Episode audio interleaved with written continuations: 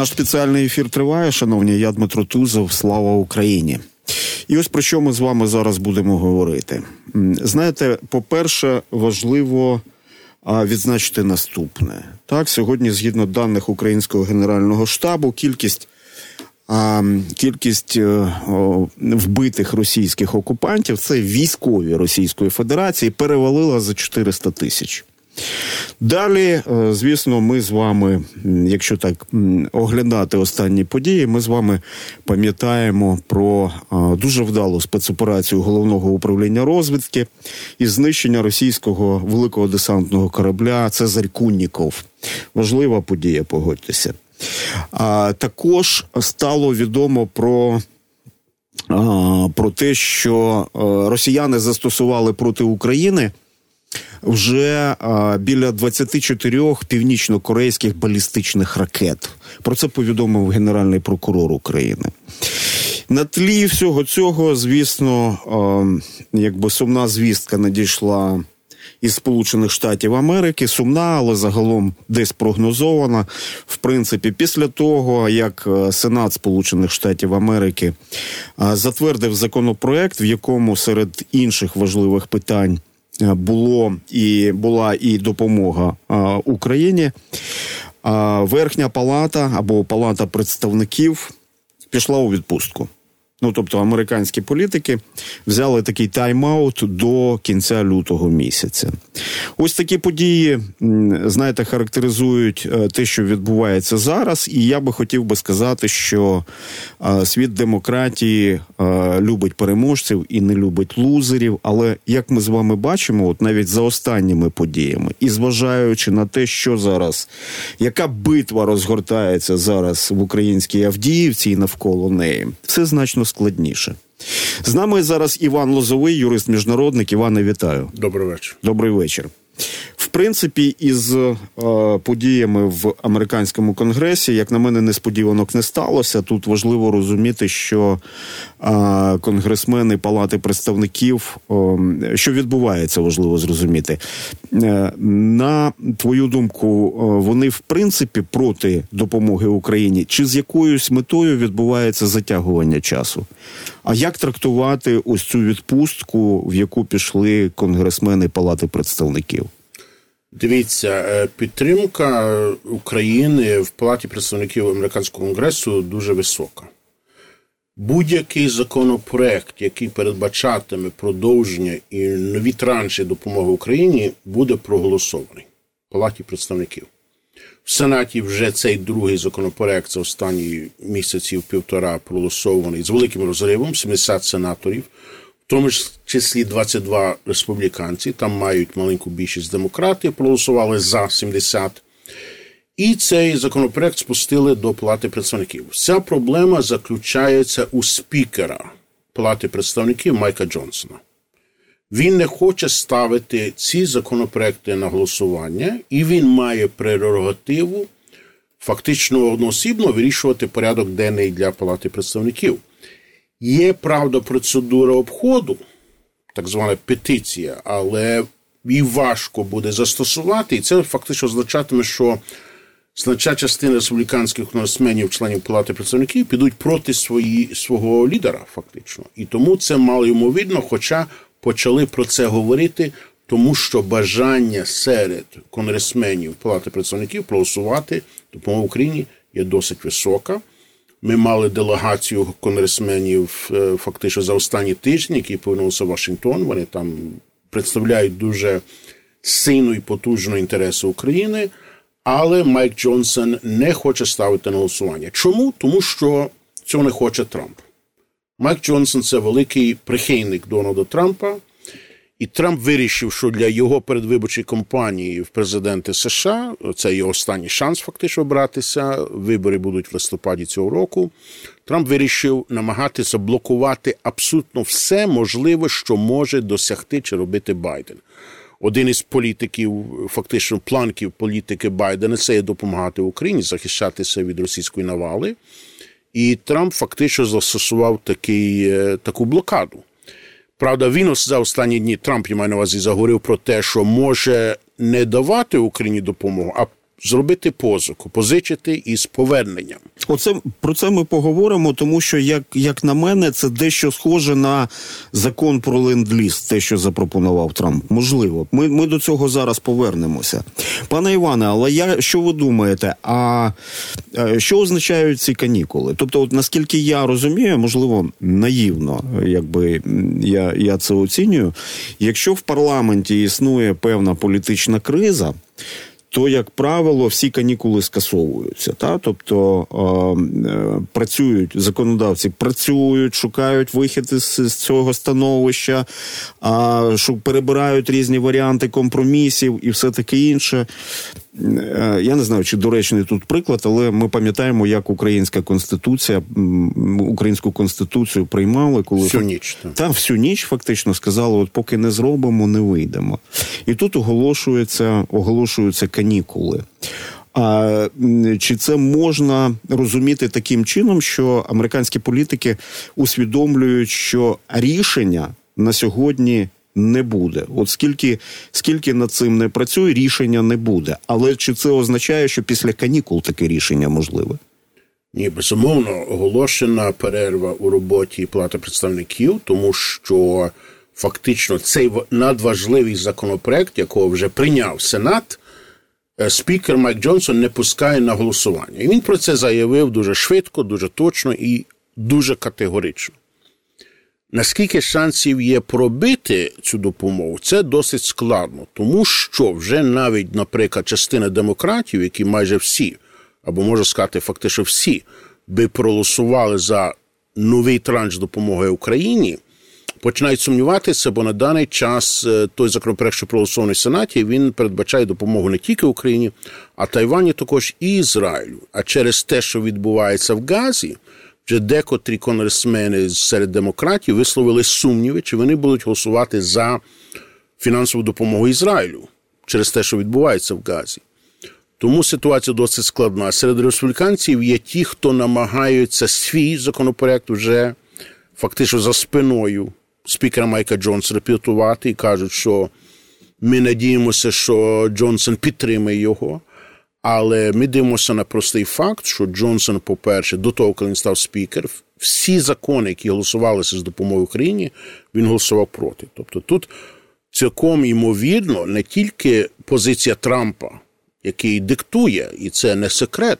Джонсон не приховує те, що він консультується з Трампом безпосередньо, і Трамп свою позицію не приховує. Що і той перший законопроект з допомогою Україні, і вирішення в якійсь мірі питання захисту південних кордонів США із Мексико. Той треба провалити. Джонсон не пустив його на голосування. Він також був проголосований і домовлений у Сенаті між республіканцями і демократами. Тепер другий раз відрізали, відкинули фактично ту частину, що стосується захисту південного кордону США, і кажуть: ну давайте, хоча б допомогу цим трьом країнам. Вони дуже потребують. Джонсон каже: Ні, я не буду ставити на голосування бо не вирішує це питання з кордоном з Мексико. Тобто тут явно обструкційність. Дуже серйозна. Чи вона зміниться після перерви, чи ні? Це дуже важко сказати, але що добре, що е, це дуже важливий момент. Я не знаю, чи Конгрес дійде до того, щоб замість того, щоб давати Україні допомогу робити позику. Але те, що Трамп про це почав говорити, це показує, що є тиск. Є тиск фактично більшості обох палат Конгресу США, що все ж таки треба Україні допомогти. Ви вже вдруге завертаєте на цю тему, що можливі якісь альтернативні варіанти вирішення цієї кризи. А як е, американські політики використають цю перерву? Це ж по-різному може відбуватись. Тобто до кінця лютого можуть відбуватись перемовини, зустрічі, так як у нас кажуть, робота в комітетах, так або вони роз'їдуться, роз'їдуться із Вашингтона, і тоді ну ми будемо констатувати, що процес завмер на, на тій же самій точці, на якій він зараз перебуває. Ні, процес не замер, тому що я вже задав, що в західних фактично в американських медіа просочується інформація про те, що десь декотрі республіканці працюють над окремим законопроектом, який буде знову включати якісь рішення для питання захисту південного кордону США з Мексико, щоб він був більш е, такий доступний е, для Джонсона, щоб той поставив на голосування. Е, декотрі змі, це Washington Post, New York Times, навіть поставили питання про цю процедуру петиції, де можна без рішення спікера фактично ставити на голосування якийсь законопроект. Але то дуже важке рішення, тому що це фактично означає вже формалізація розколу внутрі республіканської партії. І чи республіканці підуть на це, навіть ті, хто дуже дуже хочуть.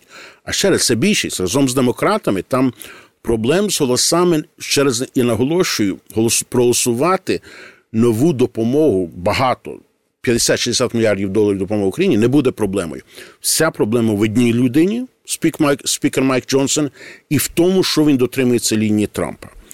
Е, за ці два тижні, що там відбуватиметься за за колісами, я не знаю і важко прогнозувати, але навряд чи Джонсон змінить свою позицію. Він показав, ну я ж кажу, сам поворот, що спочатку давайте треба вирішувати. Він каже питання захисту південного кордону. Коли вирішується, він каже, ні, давайте без цього. Коли дають без цього, він знову каже, я не буду ставити на голосування. Тобто, тобто тут чітка блокада допомоги Україні, крім його особистої позиції людини, яка ніколи не голосувала за допомогу Україні. Чи що зміниться за два тижні? Я сумніваюся, і тут вже треба. Реально давно тому дивитися на можливість, що навіть до дня виборів, а це перший вівторок в листопаді цього року, ми можемо не отримати жодну додаткову військову допомогу від Сполучених Штатів. І от що мене відверто здивувало, це те, що на наших американських партнерів не справили зміни і така згуртованість е, тих країн, які називають вісю зла. Та тобто росіянам активно допомагає Іран вже давно.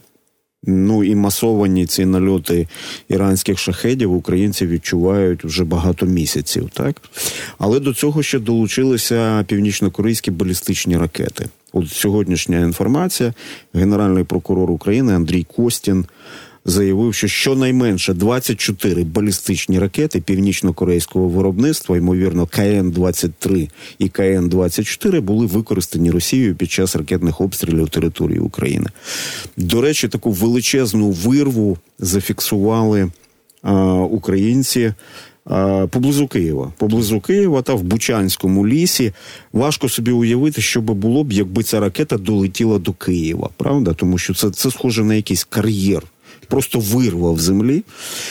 Ось і я відверто кажучи, коли йшли е, йшли розмови про те, що іранці можуть надати балістичні ракети Росії, я подумав, що від наших партнерів буде симетрична відповідь. Ну, щось Україна отримає. Якщо такий крок зробить вісь зла і Росія, то Україна щось отримає. Ну, наприклад, атакамси із дальністю в 300 кілометрів. Україна не отримала атакамси до сьогодні в 300 кілометрів. немає так з дальністю. Так, Таурусів немає, поки що немає F-16, але сподіваємося, що наші пілоти, все ж таки інженери, навчаються обслуговувати цю техніку. А, Але не лише Україна не отримала якось якісь види озброєнь у відповідь на те, що отримують росіяни від своїх союзників, а загалом забуксувала допомога, військова допомога Україні все це зараз не має значення для тієї жорстокої політичної боротьби, яка відбувається внутрі самих Сполучених Штатів. Раніше Іран е, відомо стало давно тому, і запустила Росія проти нас дуже багато іранських шахедів, дронів. Е, Північна Корея раніше дала мільйон снарядів артилерійських Росії. Е, Америка не думає в таких е, математичних е, формулах е, симетричної відповіді чи ні. Вони дуже зайняті своєю боротьбою за найпотужнішу посаду у світі. Це президент Сполучених Штатів Америки. І особливо республіканці, щоб повалити сидячого президента, демократа Джо Байдена, вони зараз і Трамп, хто є їхнім кандидатом, очевидно, ідуть до кінця, незважаючи на нічого щоб спробувати виграти ту боротьбу, е, що ми повинні робити, безумовно, звертати увагу більше на європейців. Вони останні тижнями починають їхні міністри оборони різних країн говорити про те, що давайте за 3-5 років готуватися до можливої війни між НАТО і Росією. Е, вони ближче до нас, вони мають це дуже потужна структура. Також Європейський Союз Е, поодинці навіть Німеччина не може порівнюватися з Америкою відносно потенціалу військової допомоги, але разом взято з Скандинавією, з Францією. Е, і там ми бачимо пожвавлення е, інтересу до України. Зараз 100 мільйонів євро. Зараз прямо зараз Німеччина надає Україні різних озброєнь і запчастин і боєприпасів. Просто проблема в тому, що безумовно Європа навіть разом взята набагато менше виготовляла раніше. Ну на першому місці в світі з великим розривом завжди продавало зброю Сполучених Штатів. Е, тому не треба падати відчай. Треба робити ні, ми те, спокійно що розмовляємо. Так та вічай, ну, часом відчувається, не бо бо не не як як е, говориться тут, не не зрозуміло, як таке може бути, що Україна фактично веде війну проти противника НАТО сама і вже проти Росії та її друзів. Проти ну, Росії... тепер ми ми точно так. можемо це сказати. Так. Що сформована антизахідна коаліція, яка допомагає Росії. Так я до речі, пане Іване, я до речі, коли говорив про те, що ось Росії допомагають партнери Росії, я не мав на увазі якісь там дзеркальну послідовність дій. Я мав на увазі ось цей аргумент, який часто лунає з американського боку, щоб не було ескалації. Так ось вона ескалація. На ескалацію іде Росія. Росія абсолютно не приховано, а наші партнери на це жодним чином не реагують. Ну, ескалація, певно, була і раніше, і е, з, нашого боку, слава Богу, ми за два роки отримали досить багато озброєння, досить багато боєприпасів. Е, просто проблема в тому, що ця війна дуже широка, дуже глибока і дуже інтенсивна. І, е, скажімо, важко було б уявити навіть два роки тому, що Захід би спромігся скільки дати нам озброєнь і боєприпасів, як ми маємо зараз, в тому числі передової технології, як, наприклад, Patriot. Е, і вже точно в Україні будуть F-16, що дуже добре. Е, просто ми є заручниками політичної обстановки в Америці, їхніх виборів, і тут мені не можемо нічого зробити. Хоча ще раз я сприймаю як дуже позитивний сигнал. Оце поступок публічний Трампа, що він каже: ну давай. Дамо Україні, але не просто як подарунок, а давайте позику. Це вже він, хоча б говорить про те, що о, так. Тобто я це трактую як те, що Трамп відчуває оцей тиск, що дивіться, вісь зла підтримує Росію. Росія далі бомбить мирні українські міста, села і взагалі країну. Е, Україна воює за нас, чому ми їм не допомагаємо? Перед тим як я запитаю про закон про ленд-ліз, який не спрацював, на жаль. А ви можете розтлумачити, роз'яснити ситуацію із залишками попередніх бюджетів на допомогу Україні? Мені доводилося чути різні цифри. Здебільшого ця цифра складає 4 мільярди 200 мільйонів доларів. Це гроші, які залишилися від попередніх бюджетів. От або від перерахунку з врахуванням амортизації тих озброєнь, які Україна вже отримала, 4 мільярди 200 мільйонів доларів. І це і е, цими грошима може розпоряджатися президент, діючий президент Сполучених Штатів Джозеф Байден. Йому не потрібен доз, е, дозвіл конгресу. Він може фактично розчерком пера, що називається ці гроші спрямувати на допомогу Україні. Зараз, от в цей кризовий критичний момент, це було би дуже доречно. Чому Байден цього не робить? Є кілька причин на це. По-перше, е, ситуація не така проста з цими грішами. Трохи менше здається зараз, ніж 4 мільярди доларів. Вони появилися тому, що адміністрація Байдена почала рахувати витрати на допомогу Україні по-іншому нещодавно. І Office of Management and Budget, це головний фінансовий підрозділ Конгресу, має потенційно певні претензії до цієї зміни, завдяки якій гроші появилися. Вони появилися чому? Тому що адміністрація Байдена вирішила не рахувати, начебто це все видається по собі вартості, коли воно було новим, а дешевше віддавалося раніше з урахунком того, що це вже пройшов якийсь час, вже старше обладнання, і тим і більше раптово появилися гроші. І, і і, зараз одну секундочку. І тим більше ми ж знаємо, що по суті справи там танки Абрамс, які передавалися Україні.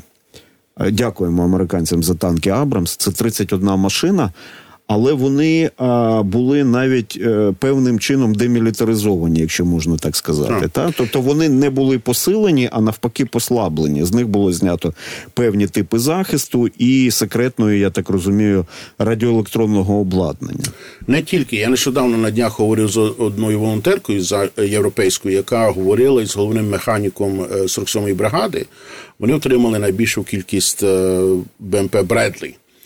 І він їй розповідав, що перші Бредлі, що надходили, були в жахливому стані.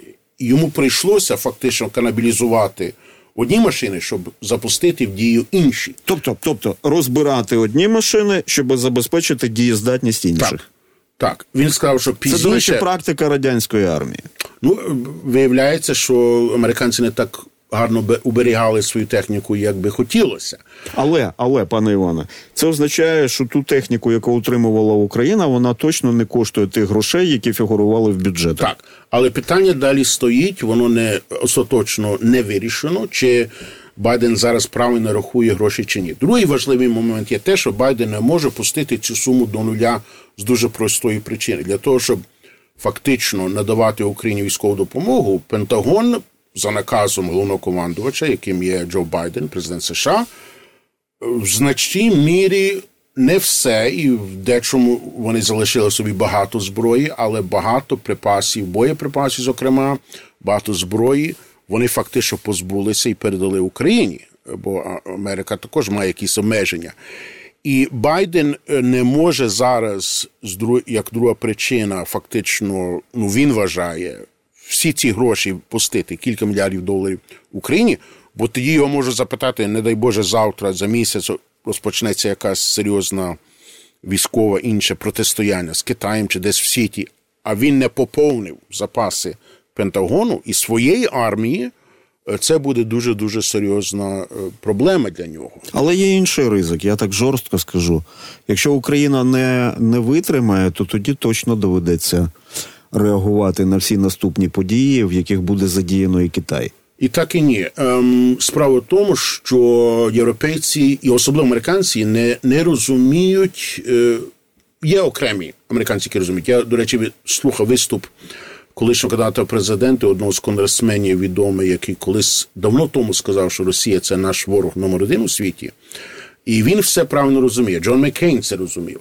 Але це винятки. В основному американці не розуміють, що якщо, не дай Боже, Росія загарбає, знищить Україну, вона піде далі. І ми знаємо, що це так, бо вже були спроби через Білорусь, використовуючи штучно мігрантів, тиснути на кордони, давити гібридним та іншим чином. Вони думають, що вони знаходяться за таким залізним захистом статті 5 договору НАТО. Що якщо на них хтось нападе, вони всі разом підуть і знищать свого вора. І звісна річ, як, якщо це станеться, Європа і США разом взято, вони в десятки разів перевищують збройну міць Росії. Ми затиснені хронометражем.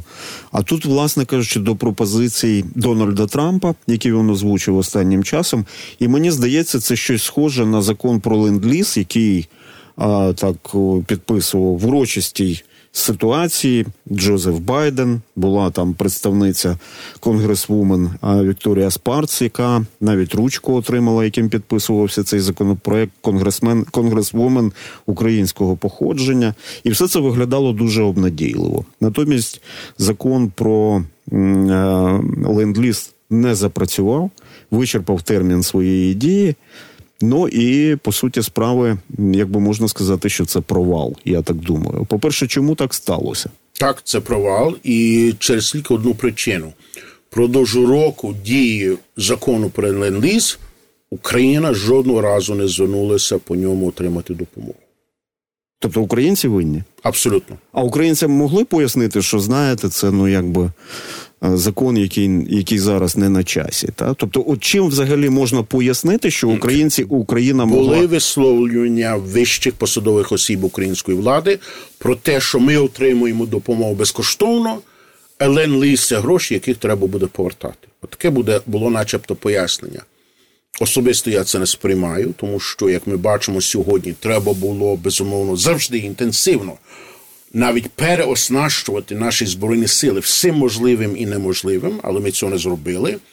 Е, час пішов, вже другого закону ленд-ліз не буде, тому що палата представників знаходиться. Під контролем е, фактично республіканців, і вони скоріш за все не пропустять цього. А я я не помиляюсь, закон про ленд-ліз саме республіканці і пропонували. Більше того, вони його пропонували із терміном дії до встановлення миру, але потім його якимось чином вже в конгресі обрізали і поставили ну певний термін дії до вересня 23-го року, так до кінця вересня 23-го року. 23-го року, так. Закон вичерпався, його немає. Це вже вчорашній день, і його найближчим часом безумовно не буде. Це дуже сумно. А пропозиції Дональда Трампа про що свідчать? А... Я вже сказав свою думку. Е, тут для мене не так важливо сама пропозиція, бо я вважаю, що нам байдуже. Чи ми беремо позику, чи ні, треба хлопців рятувати, їх підсилювати, особливо не тільки по Авдіївському напрямку, і Клінке, і Запорізький напрямок, і Бахмут. Бо росіяни, російські війська тиснуть всюди. Це їхній зараз пріоритет е, добитись якихось успіхів перед їхніми президентськими виборами, які відбудуться впродовж місяця півтора. Тому треба брати все, що можемо. А, Але найважливіше, що Трамп починає публічно говорити, що так можемо якимось чином допомогти Україні. Дуже коротко. А це може означати, що Дональд Трамп, якщо стане президентом Сполучених Штатів Америки, підтримує щось подібне на закон про ленд-ліз? Тому що ну от я читаю з тексту закону про ленд-ліз. закон про надання президентові розширених повноважень щодо укладання угод з урядом України про позику або оренду оборонних виробів. І і так далі за текстом так, закону. це було без фактично участі вже конгресу. Президент Байден міг сам це вирішувати за поданням української сторони. Е, але це... але він передбачає, що американська сторона має свій інтерес в цьому законі, що вона не просто так передає техніку, але розрахунок вже по суті справи після перемоги. Так, і до речі, ленд-ліз від Другої світової війни затягнувся на десятки-десятки років. Це дуже вигідна пропозиція, особливо коли ми боремося за життя наших захисників. Е, Головне зараз, щоб Трамп дав сигнал Джонсону. Я надіюся, після перерви там буде дуже короткий час, десь два дні, що е, палата представників буде і конгрес буде в сесії перед першим березня, і вони мусять знову дати ради з тим, щоб бюджет е, збільшити для себе, тобто стелю бюджету. В той час точно не вмістимо якісь допомогу Україні, хіба буде просто злам ситуації продовж цих двох тижнів, що я дуже сумніваюся. Але після того після того щось вже я починаю, судячи з, по-перше, цих ремарків Трампа, е, теж як висловлюються різні конгресмени. Е, будемо надіятися, що за місяць це питання буде вирішено. За місяць. Іван Лозовий, юрист міжнародник, з нами був. Дякую дуже.